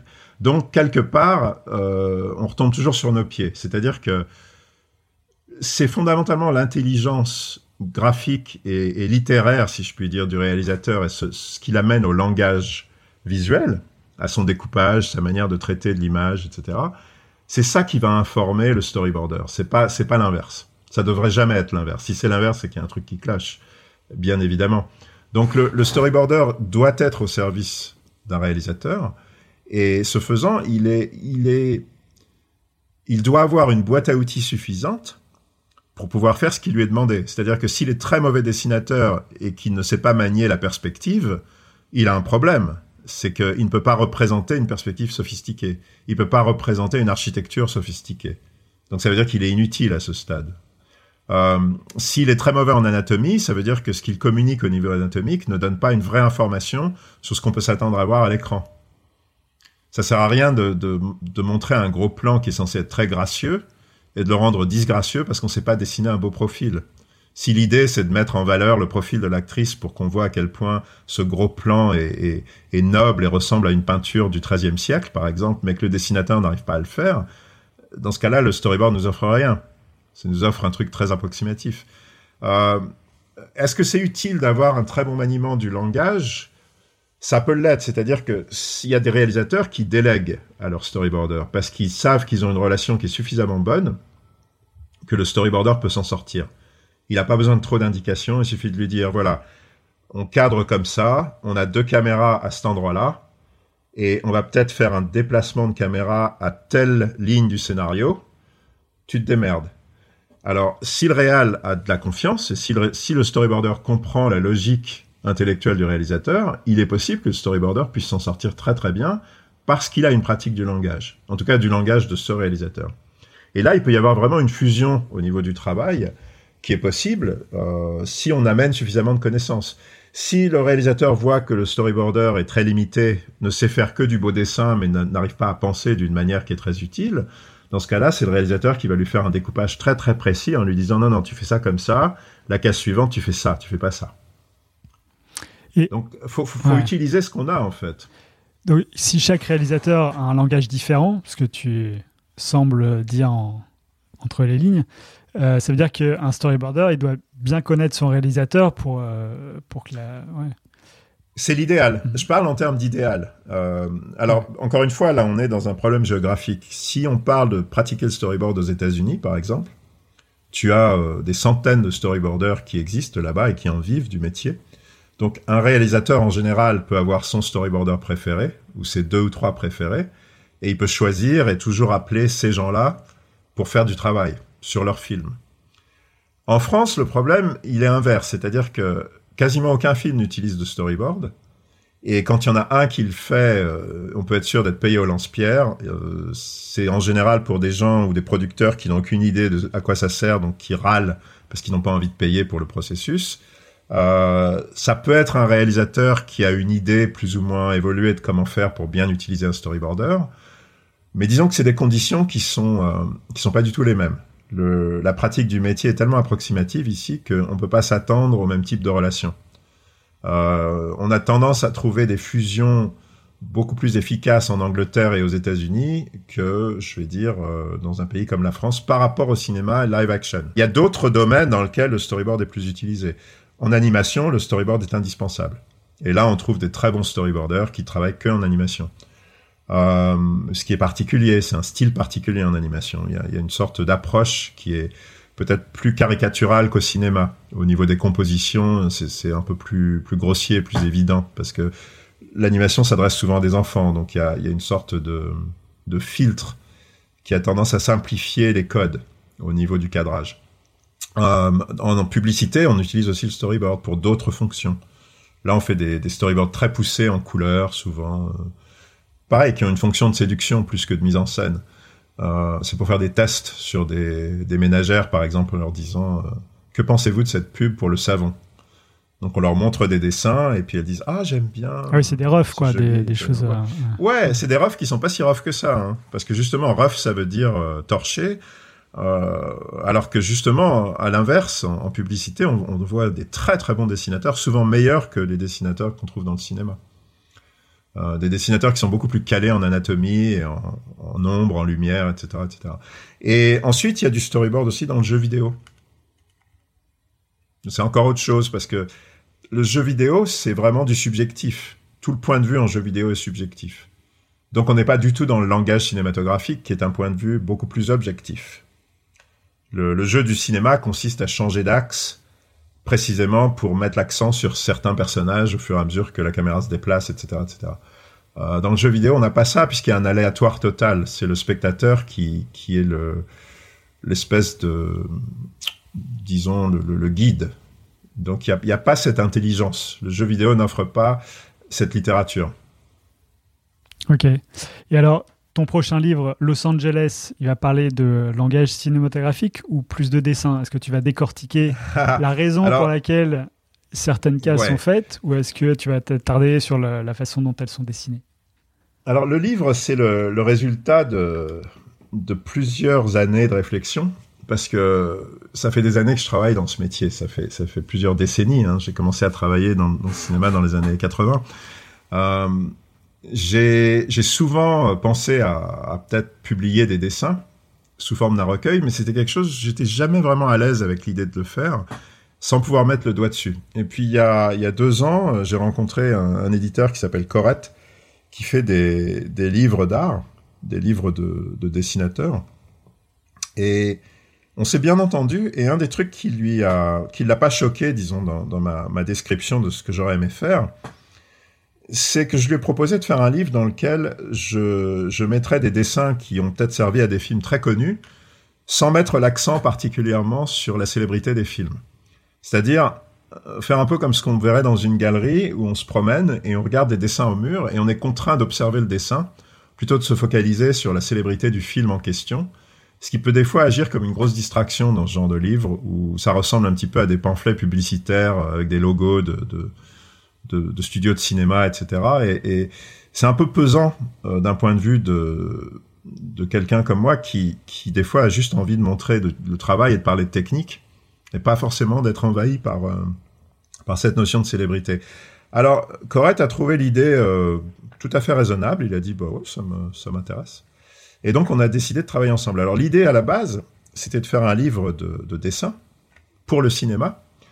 Et très vite, quand on a commencé à rassembler les dessins, je me suis aperçu que ça n'avait aucun sens de sortir des dessins, comme le font beaucoup de gens, sans donner une explication. Parce que je pense que ce dont on parle là, dans cette émission, par exemple, c'est quelque chose qui nécessite une enquête très approfondie, en fait, de l'esprit et du but qu'ont les réalisateurs qui cherchent à engager des dessinateurs, pour parler de qu'est-ce qu'ils cherchent réellement, quel est le Graal qui existe au-delà des limites évidentes dont on parle quand on parle de technique. Pour en revenir à ce que je disais sur les écoles, on apprend aux gens, voilà comment on dessine, voilà comment on cadre, voilà l'axe, voilà comment on dépasse pas l'axe, voilà un champ, un contre-champ, et puis on vous apprend plein de techniques sur ce qu'on appelle le cadre, mais à aucun moment on vous apprend à penser. Et la réalité, c'est qu'un réalisateur, il se fout éperdument de ces histoires de cadre et d'axe. Ce qu'il veut vraiment savoir, c'est quelle est l'intelligence émotionnelle derrière le placement de la caméra à cet endroit-là et pas un autre. Et ça m'a paru être un sujet intéressant parce que c'est quelque chose sur lequel je ne trouve aucune littérature. Aucun livre, aucun texte là-dessus. Alors je me suis dit, j'ai eu la chance de travailler aux côtés de réalisateurs qui sont très très très doués, très forts, et j'ai eu la chance d'apprendre des réponses à ces questions. Pourquoi la caméra là et pas ailleurs? Et je me suis dit que ça pouvait être intéressant, dans le texte, de traiter de ça, justement. C'est-à-dire de montrer des dessins qui servent dans le cinéma, mais d'entretenir en parallèle un propos qui est presque scolaire sur qu'est-ce que moi j'ai pu observer sur les motifs de réalisateurs qui cherchent vraiment à parler d'intelligence du placement de la caméra. Mais ce serait passionnant. Enfin... C'est intéressant. C'est une thématique intéressante et je suis content d'avoir encore une fois trouvé un éditeur qui était prêt à quand même donner 50 pages de texte quasiment. Sur un livre de 400 pages, on a mis une cinquantaine de pages de texte. C'est presque un livre entier à part entière qui traite justement de ça, qui traite de l'analyse graphique, alors enfin un petit peu d'historique sur le storyboard, effectivement. Qu'est-ce que c'est que le storyboard? À quoi ça sert? À quoi ça a servi? À quoi ça peut servir? À quoi ça ne peut pas servir? Et puis après, le vif du sujet, qui est vraiment un chapitre énorme sur le cadrage. Et je suis très content de ce chapitre-là, parce que j'espère que ça permettra, pour certaines personnes qui veulent se lancer dans ce métier, j'espère que ça permettra à les éclairer un petit peu, en tout cas en partageant une connaissance qui, pour moi, est rare. Mm. Et intéressante. C'est le cadrage au service de la narration plutôt que juste le cadrage, j'ai l'impression. Enfin... Ben, c'est ça le cadrage. Ouais. Le cadrage qui n'est pas au service de la narration, c'est une catastrophe. Mais tu sembles dire que dans les écoles, on apprend que le cadrage sans même parler de narration. Enfin, je pense que dans les écoles, on parle de narration, mais il faut voir qui en parle. Je pense que j'ai remarqué un truc, c'est que un prof de cinéma ne peut pas savoir ce qu'un Tim Burton ou un David Fincher sait. Mm. Et c'est là où on rentre dans une dimension de réflexion qui peut-être est plus intéressante quand on parle à des professionnels que quand on parle à des profs. Moi, je pense que les écoles ont la faculté de nous enseigner des détails techniques qui sont pratiques et qui sont très utiles sur... encore une fois, c'est comme d'apprendre à quelqu'un à piloter un camion ou à apprendre le droit, par exemple, dans une école tu vois, qui prépare pour le barreau. Il y a une approche technique, mais l'école ne va pas te dire qui tu dois défendre. Si tu dois aller utiliser tes services d'avocat au bénéfice de l'industrie qui exploite les artistes, ou si au contraire tu dois être un avocat pour artistes qui les défend contre l'industrie. Donc ça, c'est un choix éthique que l'école ne peut pas faire pour toi, mais elle ne peut même pas t'orienter. Elle peut pas vraiment commencer à tirer le rideau sur la supercherie qui est le monde, tu vois. Donc, il y a un moment donné, qui peut le faire? Les seules personnes qui peuvent le faire sont des gens qui pratiquent ce métier à un très haut niveau. Et moi, j'ai eu la chance de côtoyer des gens qui pratiquent ce métier à un très haut niveau. Comme je te disais tout à l'heure, j'ai passé du temps avec le dessinateur Jean Giraud. À son contact, j'ai appris beaucoup de choses sur son point de vue, sur la morale de l'art. Et pas juste sur la pratique du dessin. Et je dirais que ça faisait probablement partie des conversations les plus importantes qu'on avait. C'était ça. C'était pas sur comment on dessine Blueberry. C'était pourquoi on dessine Blueberry. Et je pense que du même, il est que quand on travaille sur le cadrage et sur la mise en scène, l'intelligence avec laquelle on va décider de positionner la caméra d'une certaine manière va être lié entièrement à notre compréhension de ce que c'est que le scénario, comment fonctionne une réplique, comment fonctionne ce qu'on appelle l'arc d'un personnage à l'intérieur non seulement d'un scénario entier, mais d'une scène. Et quel est le moment du transfert à l'intérieur d'une scène où le point de vue passe littéralement d'un personnage à un autre, parfois une dizaine de fois à l'intérieur d'une scène, tu vois. Une scène pourrait avoir, par exemple, 5 ou 10 personnages, comme dans un film de Robert Altman où tu as plein de personnages qui ont un poids équivalent dans une conversation et la caméra doit faire des choix très importants sur comment se déplacer par rapport à cette conversation et quoi montrer à quel moment. Donc tout ça sont des choix qui sont pas uniquement graphiques, mais qui sont émotionnels et qui sont liés à ce que tu cherches à faire en tant qu'hypnotiseur. Parce que c'est vraiment ça, en fait. Les bons réalisateurs ne cherchent qu'une chose, c'est à te faire oublier que tu regardes un film. Et tu vois, par exemple, récemment, il y a un truc qui est sorti, le film 1917, que je n'ai pas vu, mais ça m'amusait de voir qu'avant même que le film ne sorte, tout le monde ne parlait que d'une chose, c'était que le film était une espèce de travelling continu. Et pour moi, c'est une aberration d'être devant un film dont si tu veux, le plus grand atout semble être de dire vous allez voir un long plan de caméra et vous extasier devant la technique utilisée pour faire ce truc. Si on parle du plan de caméra, c'est que c'est mort pour moi. C'est qu'on a déjà perdu le combat. L'idée, c'est pas de faire penser au plan de caméra. L'idée, c'est de faire oublier. L'idée, c'est d'hypnotiser et de mettre le spectateur dans un état vraiment de faiblesse totale où il n'a aucune capacité de s'extraire. C'est-à-dire, s'il est chez lui, il allume la télé, il prend un film en plein cours et il sait en l'espace de 2 secondes s'il va être happé ou s'il va zapper. Et tout est là, en fait. La magie du langage cinématographique en revient à ça. C'est la magie d'arriver à capturer complètement l'attention du spectateur. Donc tu vas pouvoir apporter certaines de ces réponses dans ce livre. Où on le fait d'une manière, c'est un survol, mais disons que ça donne des bases. Moi, le truc que j'essaye de faire, parce qu'on a un nombre limité de pages, et c'est un livre de dessin avant tout, donc on peut pas rentrer vraiment dans une analyse scolaire du langage cinématographique, mais une des choses que je suggère, c'est une liste de films. J'ai mis une liste de 150 films qui couvrent, je crois, 100 d'années de cinéma, que je suggère aux lecteurs pour leur dire, voilà, pour moi, ces films-là sont des illustrations parfaites de ce dont on parle quand on analyse le langage cinématographique. On peut voir n'importe quel de ces films et voir de quoi on parle dans le livre. Bah, super. Et ce livre, du coup, il va sortir quand ? En septembre, c'est ça ? Il va sortir en septembre. Je viens de le voir sur le site de la FNAC. Là, il est annoncé pour la deuxième semaine de septembre, je crois. La seule chose, c'est qu'on va faire un financement participatif pour une édition, disons l'édition préliminaire, on va dire. Ça permettra à des gens de l'obtenir en peut-être un mois ou deux avant sa sortie en librairie. Le bouquin est écrit à la base en anglais, parce que c'est un livre qui s'adresse quand même pas mal à un public international, mais la version qui sort en septembre est une version française. Ah, très bien. Alors on arrive à la fin de ce podcast, j'ai quelques questions un peu philosophico- puis on verra la suite. C'est comment tu te vois évoluer dans les prochaines années ?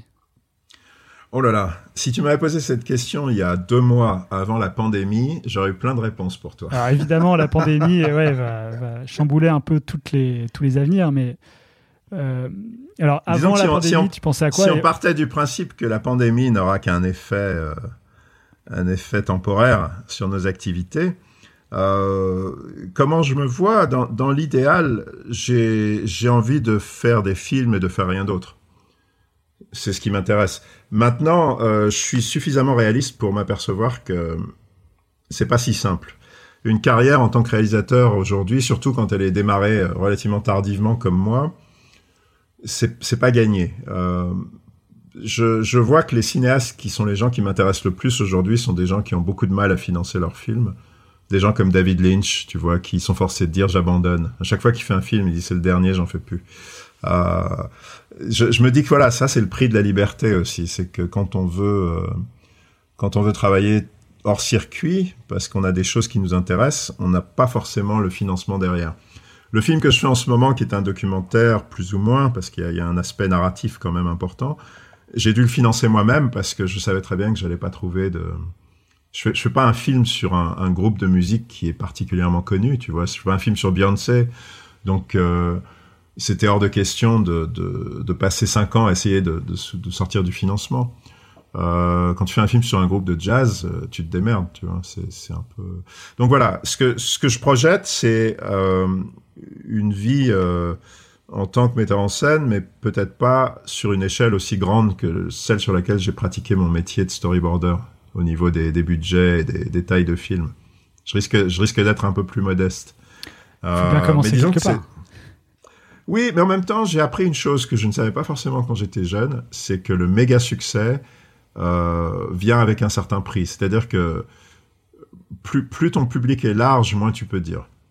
Avec le coronavirus, quelles sont les perspectives ? Avec le coronavirus, ma perspective, c'est déjà de rester en vie. C'est pas mal. Ça me fascine de voir qu'il y a des gens pour qui c'est très abstrait. J'ai 2 amis qui sont à l'hôpital maintenant avec des tubes dans la bouche. Et je te dis, je connais 3 personnes qui sont mortes. Le père de ma compagne vient de décéder du corona, tu vois. Donc pour moi, c'est très tangible. C'est pas du tout conceptuel. Et je pense que on n'est pas encore au stade où les gens ont vraiment compris à quel point ce truc-là est redoutable. Parce que je crois que la plupart des gens que je connais sont séquestrés chez eux, tranquilles, mais n'ont pas vraiment eu un goût de ce truc. Mm. Mais ceux qui ont été frappés sont frappés violemment. Et donc, vraiment, je ne sais pas quoi dire, parce que je crains que l'environnement du spectacle soit vraiment bousculé d'une manière qui peut ruiner tout le monde à ce stade. Je t'avoue que je ne sais pas du tout, moi, ce que je vais faire dans les mois et les années qui viennent. Une des ressources possibles c'est de... Enfin, je sais pas. Faut voir quand les tournages pourront recommencer, etc. Tu vois, je sais pas à quoi ça va ressembler, le topo. Mais disons que je m'attends à passer 2 années très difficiles. Ouais. Et puis, on verra après. Mais j'attends pas de miracle, là. Tu vois, tout est en arrêt. Mon propre film est en arrêt. Je m'interroge. J'ai des interviews à faire, tu vois, mais je sais pas qui va me laisser faire un interview chez eux dans l'année qui vient, tu vois. Quel musicien va dire, bien sûr, amenez votre équipe, venez cracher vos postillons dans ma maison. Je vois pas ça, c'est pas dans les cartes. Donc je sais pas, tu vois, j'ai tourné 50 heures de rush et je peux commencer à faire du montage. Heureusement pour moi, j'ai beaucoup tourné l'an dernier. Donc j'ai matière, mais il me manque quand même des choses. Pour la suite, je sais pas. J'espère pouvoir continuer à faire du travail dans le cinéma. J'espère pouvoir voyager. J'ai l'impression que c'est quelque chose qui tient à cœur, ça, le voyage, justement. J'aime beaucoup le voyage et j'aime beaucoup travailler dans d'autres pays. Par exemple, j'ai travaillé en Chine il y a 2 ans et j'ai adoré ça. J'aime bien la Chine. J'aime bien l'Orient en général. J'aime beaucoup. J'aimerais bien aller en Corée. Travailler en Corée, parce que j'adore l'industrie du cinéma coréen. Ils font les films que je préfère en ce moment, les Coréens. Ici, c'est une industrie absolument remarquable. Ils semblent avoir réussi tout ce que tout le monde rate. Ah bon ? Écoute, ils ont réussi. Moi, j'estime que le dernier cinéma américain qui m'a beaucoup plu, c'était ce qu'on appelle le New Hollywood, tu sais, des années 70. Et j'ai l'impression que les Coréens, ils ont pris la relève, en fait. J'ai l'impression qu'ils ont réussi à garder une fraîcheur, une naïveté totale dans tous les genres. Hein. Que tu aimes le cinéma dramatique, le cinéma passionnel, le cinéma humoristique, le cinéma de fantômes ou de monstres, tout ce que tu veux. Dans tous les domaines, ils te font des trucs qui te déchirent. C'est bien écrit, c'est super bien scénarisé, c'est super bien mis en scène. Il y a des talents monstrueux qui sortent de Corée. Et ça me fascine, ça. Je sais pas ce qu'il y a dans les canalisations là-bas, mais... Une autre question relative à la question précédente, c'est est-ce que tu avais un objectif ultime et comment est-ce que tu le transformes du coup avec le virus ? Un objectif ultime ? Ouais, je sais pas, faire devenir réaliste. J'ai pas encore abandonné à ce point-là, tu vois. J'ai pas encore mis la clé sous la porte à ce point-là. Je continue à partir du principe que tant que je respire, je vais quand même m'accrocher au rêve. Dont je parlais, moi, qui est de continuer à faire de l'image et et de l'histoire, l'histoire filmée ou dessinée, je sais pas. Tu sais, j'ai pas non plus abandonné l'idée de faire des trucs dans le dessin, mais faut trouver la bonne passerelle. Pendant un moment, j'étais ami, il y a quelques années, avec Jean-Claude Forest, qui était le dessinateur de Barbarella. Mmh. Et on avait discuté ensemble de faire... Enfin, je lui disais que j'aimais beaucoup son personnage d'Hypocrite. Et un jour, il m'a dit, on a fait des tests, on a fait des trucs ensemble où j'ai dessiné des trucs, etc. Puis il m'a dit, écoute, fais-le, je te la donne, elle est à toi. Et puis il est mort peu de temps après. Ah. Donc ça s'est jamais fait. Et alors, je sais que les héritiers de Forest n'ont pas particulièrement envie d'exploiter cette partie de sa création, mais c'est le genre de choses qui, moi, si un jour on arrivait à décoincer ça, je serais pas... Je serais pas hermétique à l'idée de faire 1 ou 2 aventures dessinées avec un personnage comme ça. Mais ça n'a pas besoin d'être hypocrite particulièrement. Hein. Je suis tout à fait capable d'en faire ma propre version. Mais le truc, c'est que j'exclus pas de faire une bande dessinée. Mais je crois que l'aspect liberté, c'est quelque chose qui me... L'industrie de la bande dessinée en France est devenue quelque chose qui se rapproche de plus en plus à la BD américaine, c'est-à-dire des séries qui ont pour but de vendre des droits cinématographiques et de créer des franchises. Et je trouve que ça ruine l'intégrité de la bande dessinée, ce truc-là. L'idée, pour moi, ce serait de pouvoir en pratiquer, mais en faisant ça d'une manière plus intègre. C'est-à-dire en disant que la bande dessinée, on en fait parce qu'on aime ça, pas pour que ça devienne autre chose. Je trouve que c'est aberrant, d'ailleurs, cette manie de faire des films de BD. C'est comme de dire que la BD se suffit pas à elle-même.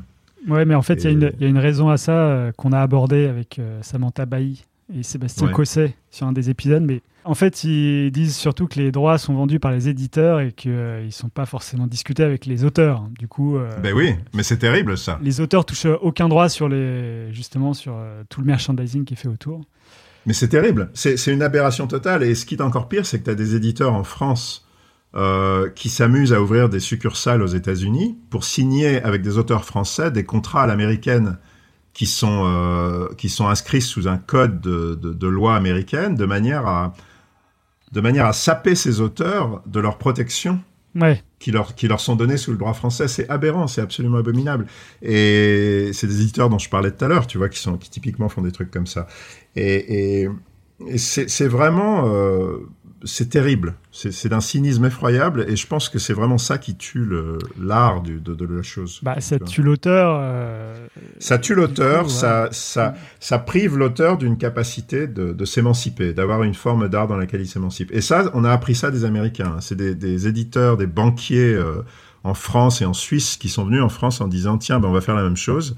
Et qui ont fait signer des contrats abominables à leurs auteurs. Alors, ils ne le font pas tout à fait de la même manière, parce qu'en Amérique, visiblement, les auteurs sont mieux traités, voilà, au niveau des droits et des choses comme ça. Justement. C'est possible, j'en sais rien. Je trouve ça surprenant, mais le problème, c'est qu'aux États-Unis, ils ont le concept du « work for hire », qui signifie que tu peux très bien signer un contrat dans lequel tu es payé une pige pour faire une bande dessinée, et tu ne touches rien d'autre dessus. Tu n'as aucun droit, hormis ce que tu as été payé pour ton dessin.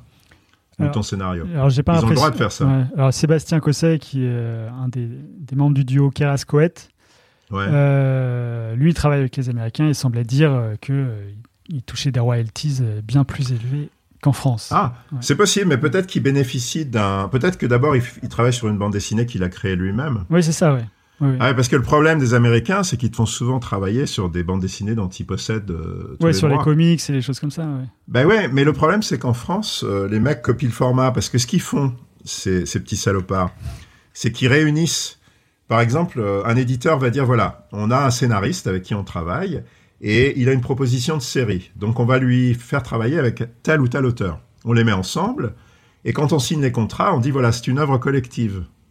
C'est une manière de dire qu'aucun des intervenants ne détient les droits de création de ce personnage ou de cette série en particulier. Ça veut dire qu'on peut se débarrasser de n'importe qui, n'importe quand, et ça veut dire surtout que le droit moral appartient à l'éditeur maintenant. Donc ça veut dire qu'en fait, on réduit le dessinateur et des fois le scénariste à la fonction d'un tâcheron à l'américaine. Alors des fois, il y a un truc encore plus pervers, c'est qu'en France, il y a beaucoup de scénaristes maintenant qui ont tendance à s'associer avec les éditeurs contre les dessinateurs. Et ça, c'est aussi une sale manie qui s'est développée ces dernières années. C'est-à-dire que le dessinateur, encore une fois, se retrouve comme les gens qui sont enchaînés dans les donjons avec un boulet autour du pied et qui ont le pire des deals, parce que c'est le gros du travail en bande dessinée, c'est le dessin au final. C'est ça qui prend le plus de temps, c'est ça qui est le plus pénible. Et... Ce qui est le plus long, oui. C'est le plus long, c'est le plus laborieux, et c'est un scénariste typique peut se permettre de travailler avec 5 dessinateurs différents et d'avoir 3 ou 4 séries en cours et de pondre un scénario assez rapidement. Mais un dessinateur, c'est pas possible. Donc c'est assez pervers. Hein. Je pense que Moebius disait toujours que le grand Moebius, il disait qu'on vit dans un pays, dans une culture qui survalorise le travail intellectuel et qui sous-valorise le travail manuel. Et lui, l'explication qu'il donnait, c'était que dès qu'on est dans un métier, on doit se salir les doigts, on est baisé. Et il le pensait sincèrement, et je pense qu'il n'avait pas tort. C'est pour ça qu'il faut mieux être auteur et illustrateur, si jamais on est illustrateur. Il faut en tout cas travailler si on travaille avec un scénariste, il faut travailler avec un scénariste de confiance qui comprend la problématique et qui est honnête, qui est sincère, qui travaille vraiment dans la sincérité et dans la symbiose.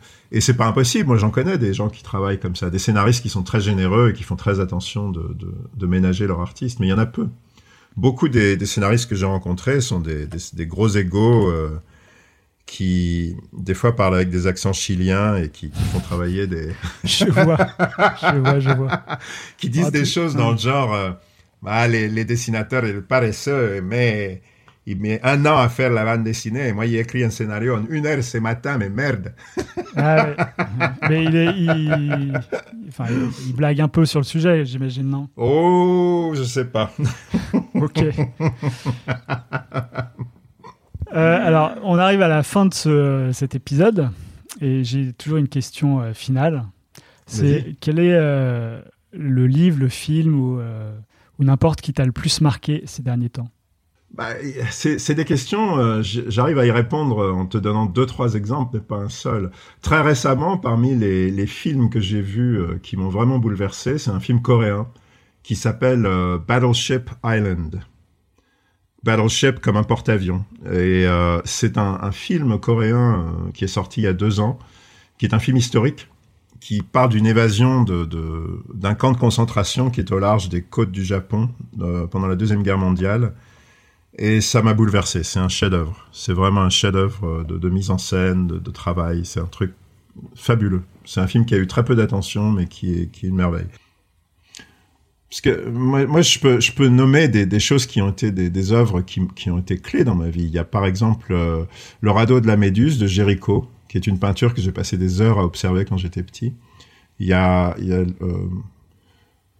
toute une partie du cinéma américain des années 70, les films de Sidney Lumet, de William Friedkin, mais je peux pas en isoler un seul, il y en a trop qui sont des trucs de qualité, mais qui sont vraiment des choses que je porte en moi, que je porte dans mon cœur profondément. Je crois que c'est un peu ça. Il y a la guitare classique du guitariste Steve Hackett, qui est quelque chose qui me plaît beaucoup aussi. Toute une dimension, c'est le guitariste de Genesis. Ah oui. Toute une partie de sa facture, et c'est un grand guitariste classique. Et il a fait 5 ou 6 albums de guitare classique qui sont parmi les musiques que je préfère au monde. Tu m'as l'air d'être un grand fan de Genesis, Phil Collins et tout ça, non ? J'aime pas la partie commerciale à la Phil Collins et tous ces trucs-là. C'est pas du tout ma came. Par contre, je suis un grand fan des musiciens instrumentaux qui correspondent à ce qu'on appelle un peu le rock progressif. Les gens comme King Crimson, des gens comme ça, des groupes comme King Crimson, Robert Fripp. J'aime beaucoup la musique expérimentale, essentiellement, qui est sortie de cette facture-là. Phil Collins, je pense que c'est un grand batteur. C'est un très très grand batteur. Mais autrement, je peux pas dire que sa carrière m'intéresse particulièrement. Bah écoute, ça fait quand même pas mal d'objets culturels à investir, donc merci beaucoup. Et bah merci de m'avoir invité dans cette émission. Bah merci à toi, c'était passionnant et j'ai hâte de voir le livre sorti parce que ça m'a l'air d'être un assez gros livre et du coup avec beaucoup de contenu. Il y a du contenu, on a essayé de rendre ça intéressant. L'idée, c'était de ne pas faire un truc banal, tu vois, d'essayer de rajouter une valeur pour les gens qui s'intéressent à savoir à quoi ça sert tout ça, de passer autant d'années dans le milieu du cinéma. Je me suis dit que ce serait sympa de les inviter à une réflexion sur les choses qui, moi, me prennent au cœur quand je travaille. Bah écoute, merci beaucoup, Sylvain. Merci. À bientôt. Au revoir. Don't you remember? Alors, est-ce que c'était passionnant ou pas ? Si vous avez aimé, n'oubliez pas que vous pouvez encore une fois soutenir ce podcast financièrement sur le site patreon.com. Et si vraiment c'est compliqué, vous pouvez aussi mettre plein d'étoiles et de commentaires positifs sur Apple Podcasts. Ça le fait remonter dans les charts et ça permet à des gens plus riches que vous de le découvrir et peut-être de le soutenir. Et donc de le faire continuer. Magique, non ? Bon allez. Je vous souhaite de passer de très bonnes semaines avant le prochain épisode et continuez à prendre soin de vous et des autres. Ciao, ciao. I absolutely refuse.